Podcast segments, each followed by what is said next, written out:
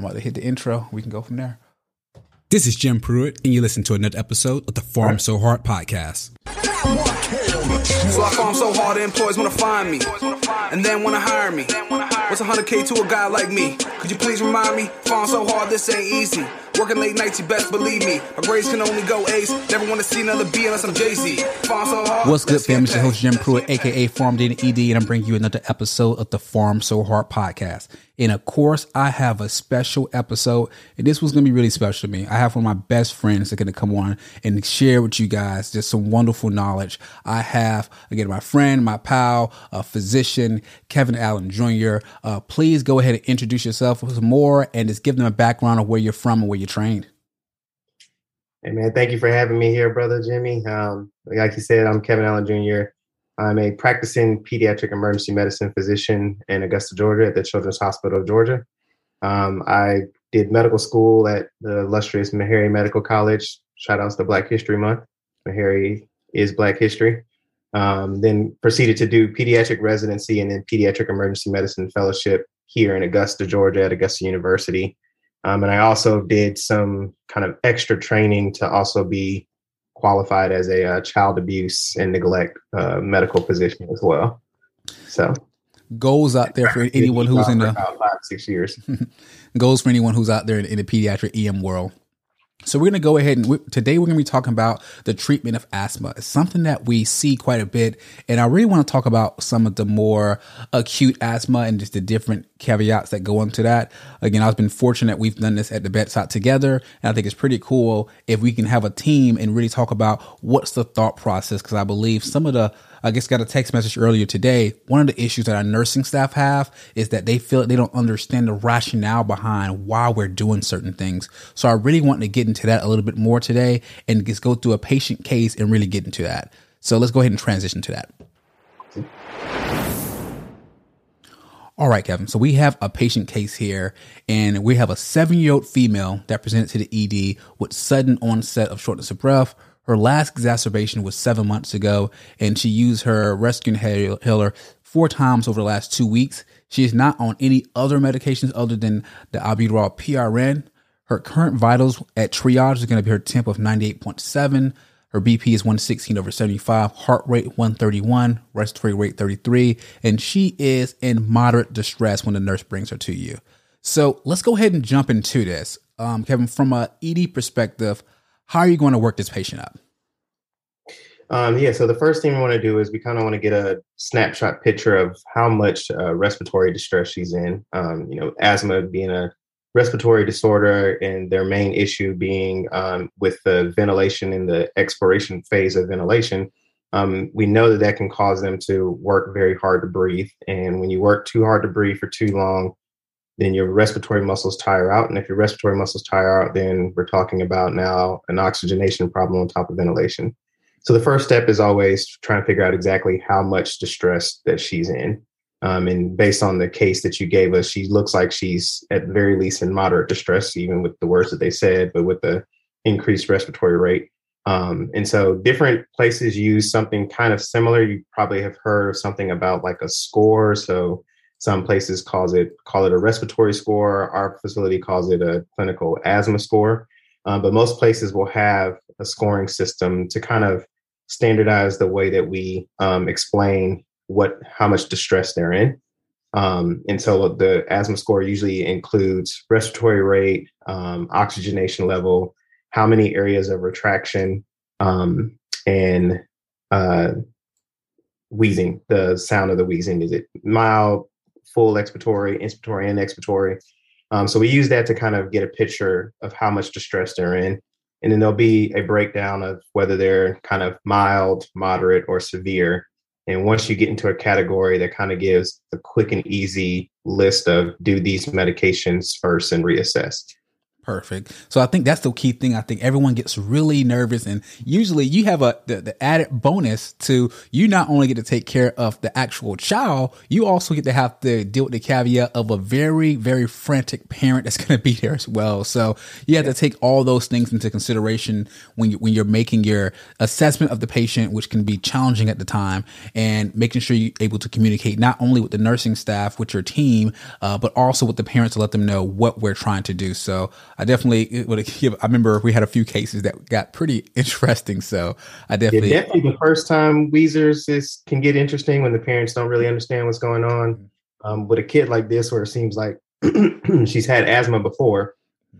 So it sounds like this parent should know a little bit about it. But even with those children, I get a little worried if the child is in distress and the parent doesn't seem that worked up about it. Because to me, that sounds like, oh, they're in distress a lot. So they might have severe asthma if this is not ringing anything on your alarm scale right now. So absolutely. So now that we got kind of the initial assessment of the patient, what are some key factors that you're looking for on your physical exam? We got some history, we got some things like that to kind of put them into scoring. But now the patient's in the room and you're doing your exam, what are some things you're looking for that may be keying you into a more severe disease, more so than your vitals would tell you? So what's some things you're looking for?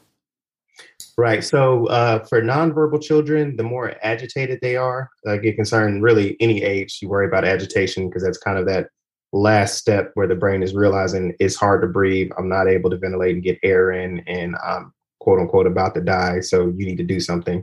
Definitely in the younger kids, we pay attention to the agitation. In the verbal children, from one of the first things I look at is, you know, how much are they talking? Are they able to answer questions and converse with you?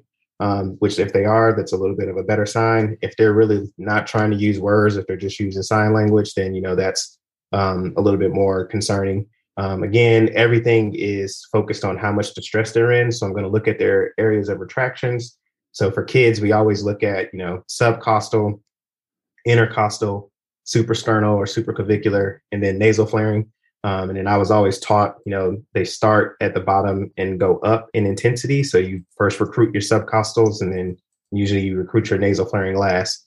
So I want to see how many areas of retractions are they using. And then obviously bust out your trusty stethoscope and listen to them.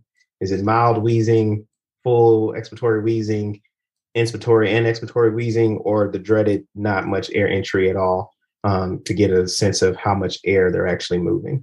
I think one thing we did leave out in the history, which was mentioned a little bit in the case, is I want to know how often do they come to the ER for their asthma, and how often have they been admitted to the hospital, plus or minus the ICU, or ever been intubated.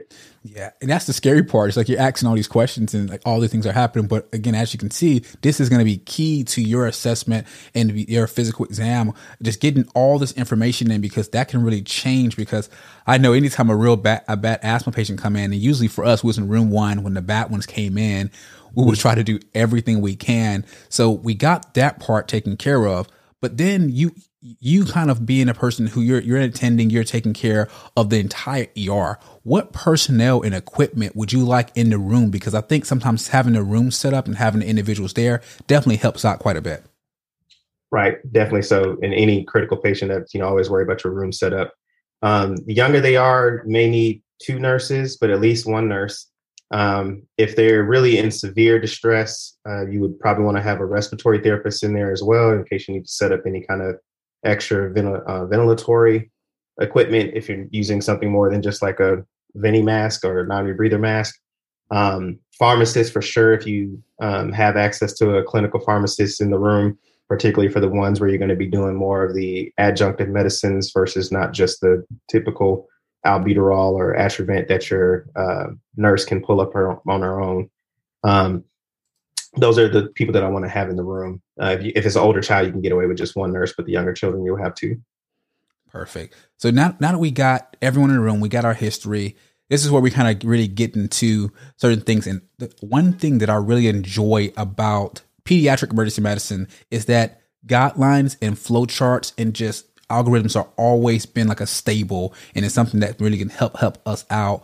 So what's your first line agent? This is something that some people kind of deviate from. It really just depends on how the patient looks to them. Are you going with albuterol, or are you going straight to the combination of the albuterol ipratropium, whether it's your DuoNeb or your inhalers? Right. So our facility, we use mostly just nebulizers.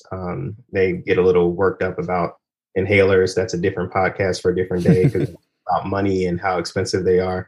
But definitely, you're going to be picking between albuterol or DuoNeb nebulizer. For me, if it's me in the room and I get to see the patient before the nurse protocol starts, then my first question is this a person who has a history of asthma? Have they used albuterol before, or is this first time wheezer? If they're a first time wheezer and no history of asthma, then I typically start with albuterol first. Because they've not gotten albuterol, and that is the first line medication. If they are an asthma patient and have either been admitted in the past or they've used albuterol prior to coming in, then I want to give them an extra medicine because they've already done albuterol at home and they're coming to the ER for extra support. So I think it's just fair to start out with another adjunctive medicine on. So for those, I would probably start with a DuoNeb.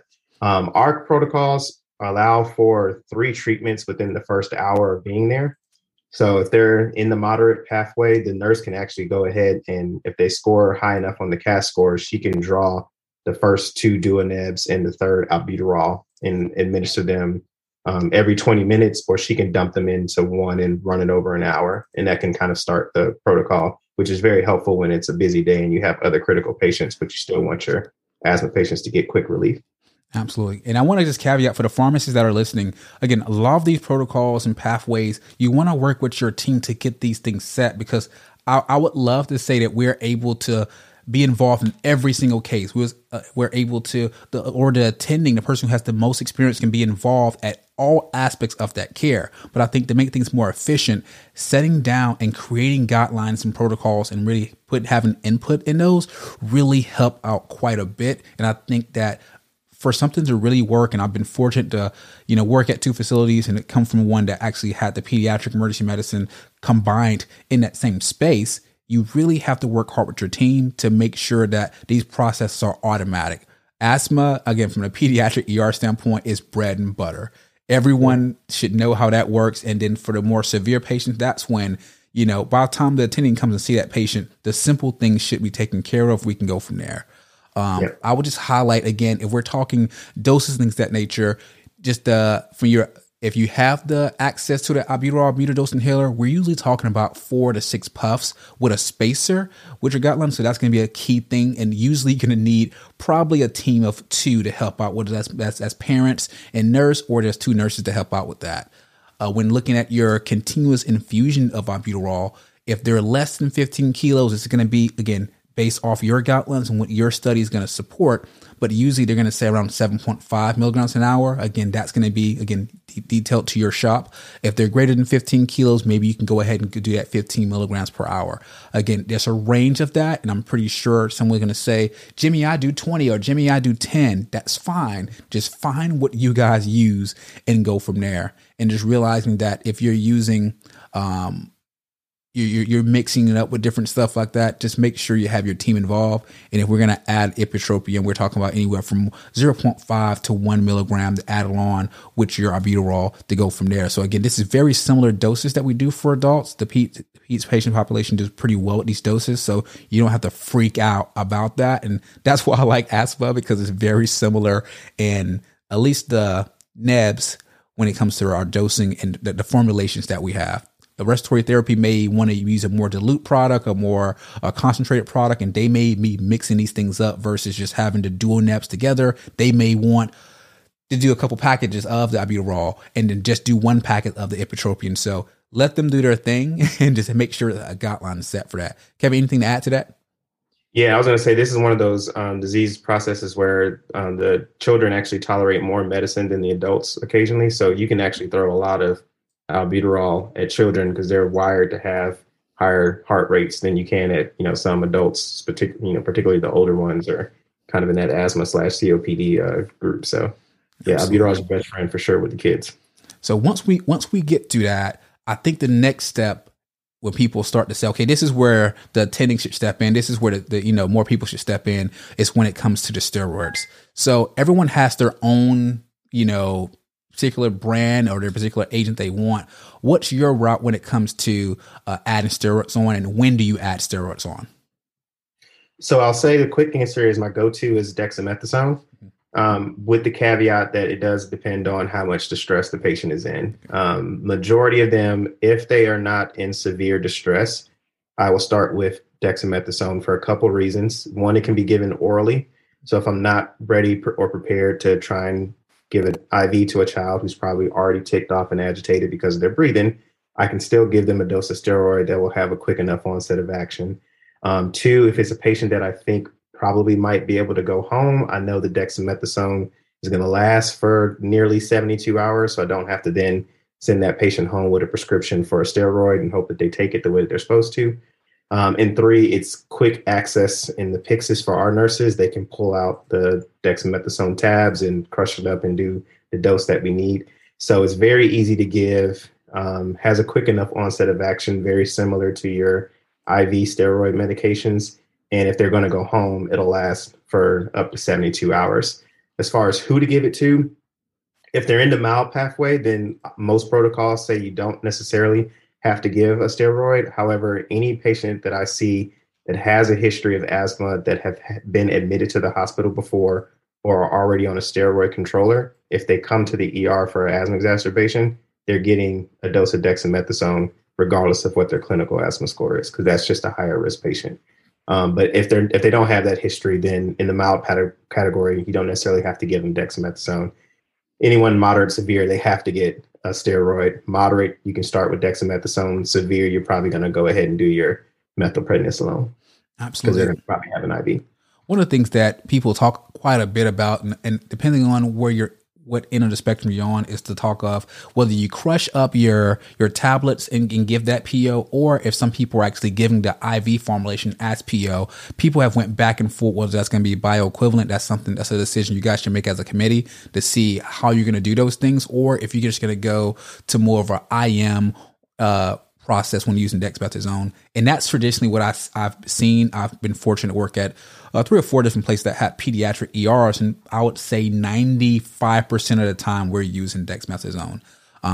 Again, with those doses being on the lower end for those patients that are like less than 15 kilos, we're talking about dispensing a packet of like 8 milligrams. If they're in that 15 to 25 milligram range, it's about 12. Once you start getting those bigger kids, we're going to a max of about 16.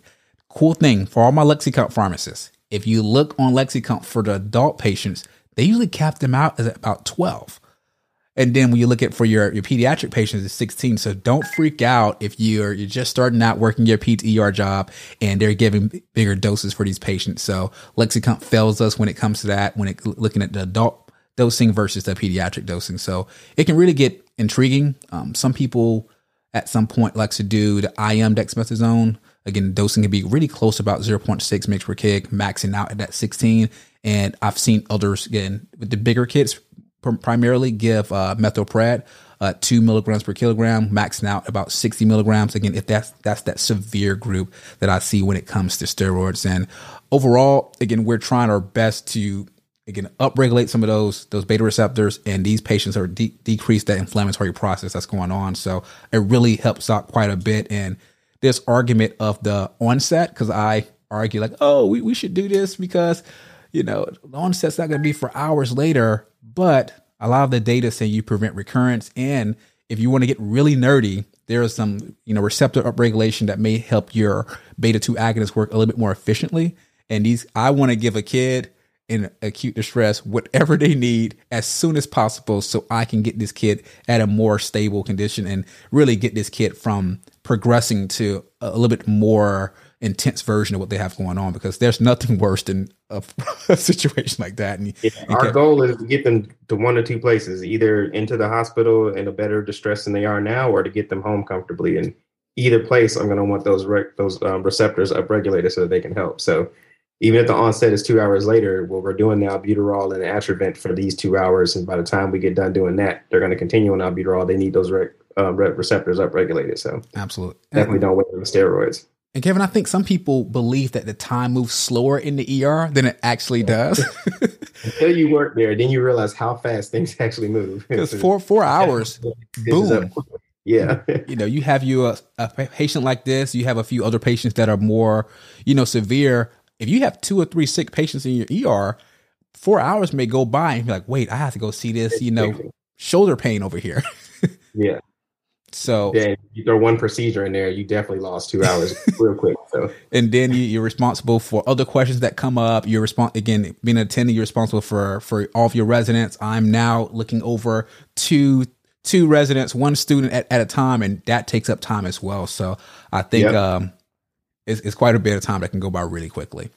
So now that we have the inhalers or the nebulizers and we have steroids on board, this when things get a little tricky. The data is not as strong. And this is where I say, you like it, I love it. But things get very interesting once you start talking about magnesium, because people either really, really love it. My buddy, Nick Yarbrough, really loves magnesium. What's your thoughts on magnesium and where does it fit for you? So me as a pediatric ER doctor, and then before that being a pediatric resident on the floor, I'm a big fan of magnesium sulfate. And when you do look at the data, the studies that supported the use of it, they had one clear purpose in mind, and that clear purpose was to keep them out of the ICU. And that's where it showed benefit. It didn't, if they were already admitted to the ICU or if they were already admitted in the hospital, it didn't really, shorten hospital time.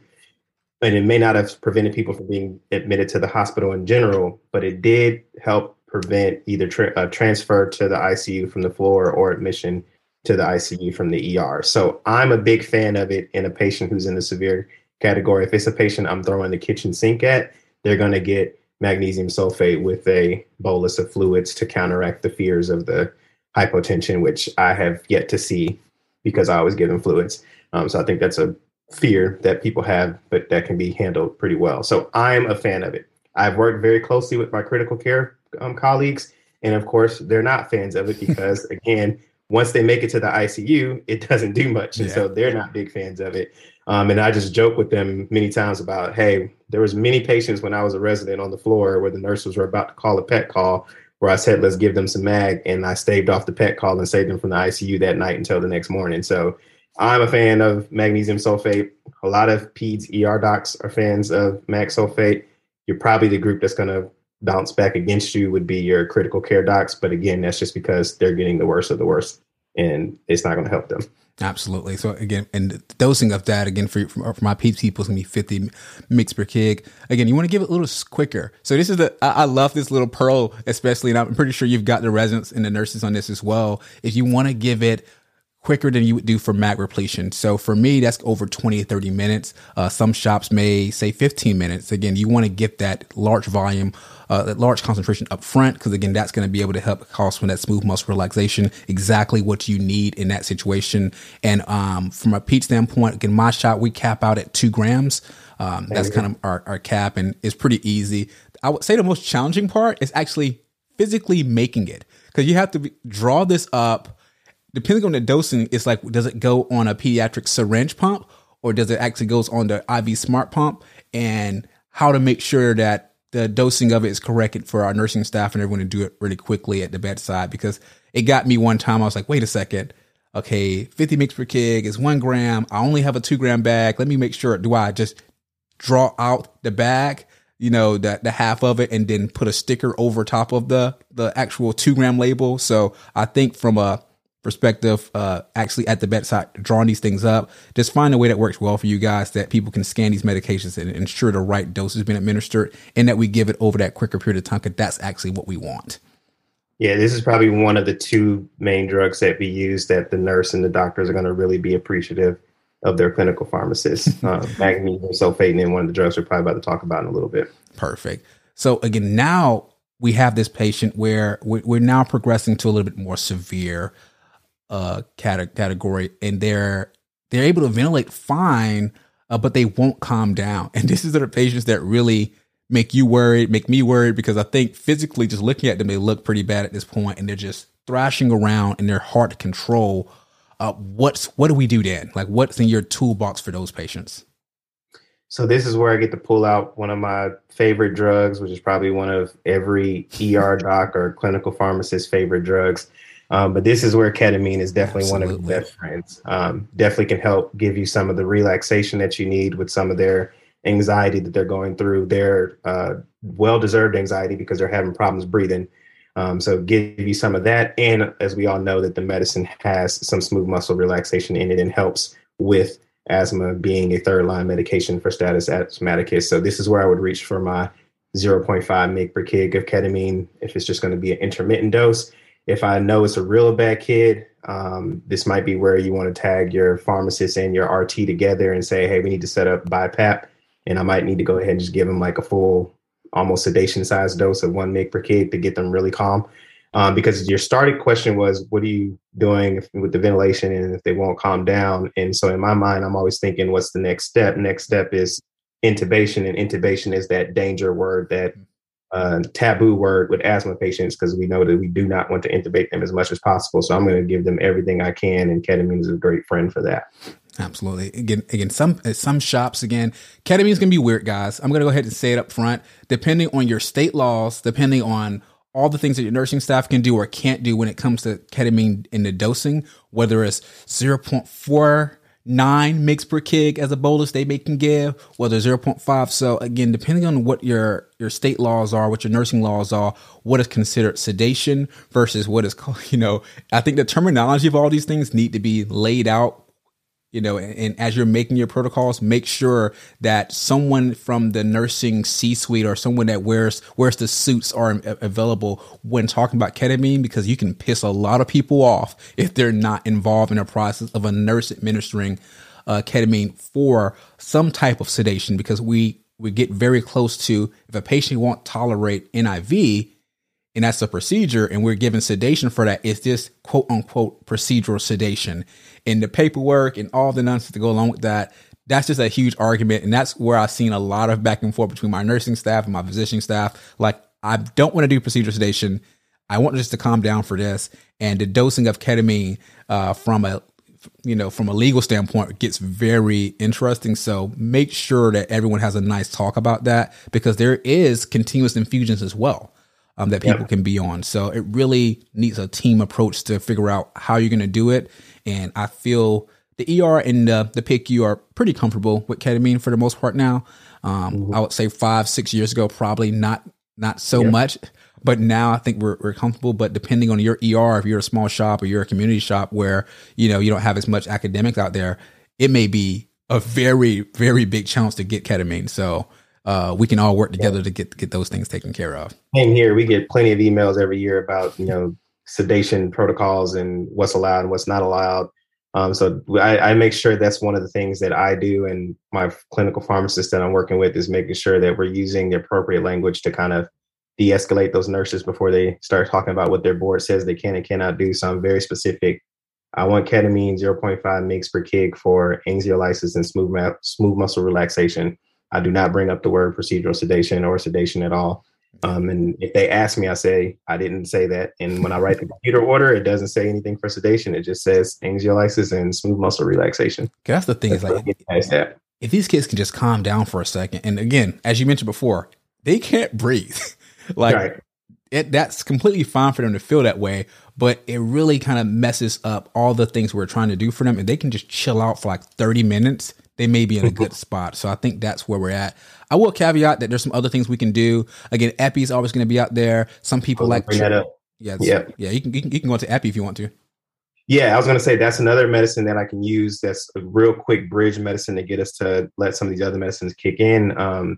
The old timers, that's what they had before they had albuterol and terbutaline. They just did Epi until the patient got better. And I've seen a kid who was pericode situation because of their asthma. And the only thing that stopped us from being able to intubate them was giving them 2 doses of IM Epi while we were getting all the other medications on board, including the ketamine with the BiPAP. So I was definitely going to say the next step, even before intubation after ketamine, should be IM Epi. And if my kids come in the severe pathway, I'm doing everything, especially in the pandemic era, in the world of COVID ERs and everything being crazy with volume load and then not wanting to be in and out of the room for respiratory patients, I'm giving the kids in the severe category, I am epi up front at the same time I'm giving them the other albuterol. Just hit everything hard and get them open. Perfect. And then some people like terbutaline, I think the data's really iffy for that, but I'm not going to fight you if you failed epi. Usually I don't have the terbutaline downstairs, so it takes me a while. So I keep it upstairs solely because I want to go through all these other things first and go from there. Budesonide's another agent that people can play around with. But from a drug standpoint, that's where we get, if we failed that, that's where things get a little bit more interesting. And this is when I'm coming over with the bag full of all the other additional meds and some serious conversations start to happen. So again, let's go ahead and get into what do you do if you have to intubate a kid? Right. So first thing I'm going to do is obviously talk to the family and let them know how serious of a situation we're in and explain why we're doing everything we're going to do. Second thing I'm going to do is I'm going to call my ICU doctors and for lack of better words, apologize to them, but also explain to them the situation that we're in. This is like one of the things that definitely stuck with me from my training in my ICU rotations was how much PICU doctors are afraid of intubating patients. Like they have intubating asthma patients. They all have horror stories from their fellowship of intubating asthma patients and having to manually help them with ventilation and expiration while they're on the ventilator. So they want to do everything they can before they get to that point. But if we've gone through all that, we've got them on BiPAP and ketamine drip and still not getting to where we need them to get to, then for the intubation, what I'm going to go with is I'm going to use ketamine as my induction agent again, so it can help with that smooth muscle relaxation. And then this is one where I might actually want to go with sucks for kids. I know most of the time we pick rocuronium for kids just because of the theoretical contraindications for sucks. But again, with these kids where you want their body to do as much help with the expiration as possible, this might be a good kid that you would candidate for sucks. Perfect. And I think just having all those things available. And then for me, one of the big questions I'm asking is like, all right, now we're doing this. What are we going to do for after? How can we help them calm down? So this is where, depending on your shop, it can be very interesting. I know we've had issues with getting drips on kids when I was there as figuring out, okay, because they're aborted as something in the ER and just from a physical like EMR standpoint, there were some issues getting drips on board. But I think just talking about the plan for after, and I think we always had a pretty good relationship where I would have these things available. We would see what happened post intubation, and then we'll start to do things as according to the patient, the hemodynamics, things of that nature. Because I think pharmacists who work between ER pharmacists going back and forth between adult and pediatric, you have to check yourself with the vitals. You really have to, because I think you see a heart rate in the 140s, 150s. You think one thing where you're looking at that like, oh, okay. Yes.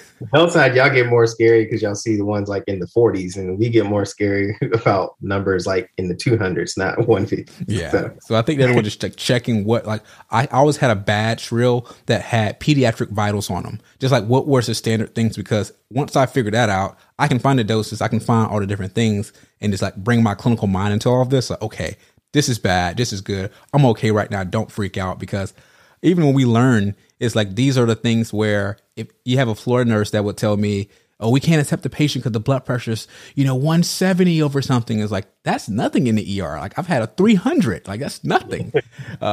Relativity. Yeah. It's all about what they're used to. So I think just like having you some type of batch reel or something like that to help you understand if you're going back and forth between the two really helps out. So again, at our facility, we have a badge reel that has vital signs, and we also have one that has our clinical asthma score on it. Oh, particularly if you're in the ER, it's one of the main diseases you're going to see. And so being able to have that handy dandy and be able to communicate that number quickly is very helpful. Yeah, I can pretty much say that any pediatric ER, because again, if you have a dedicated pediatric ER, you're pretty specialized, or you have a decent amount of resources, and people are going to be coming to you. You will see asthma. You will see asthma maybe every day.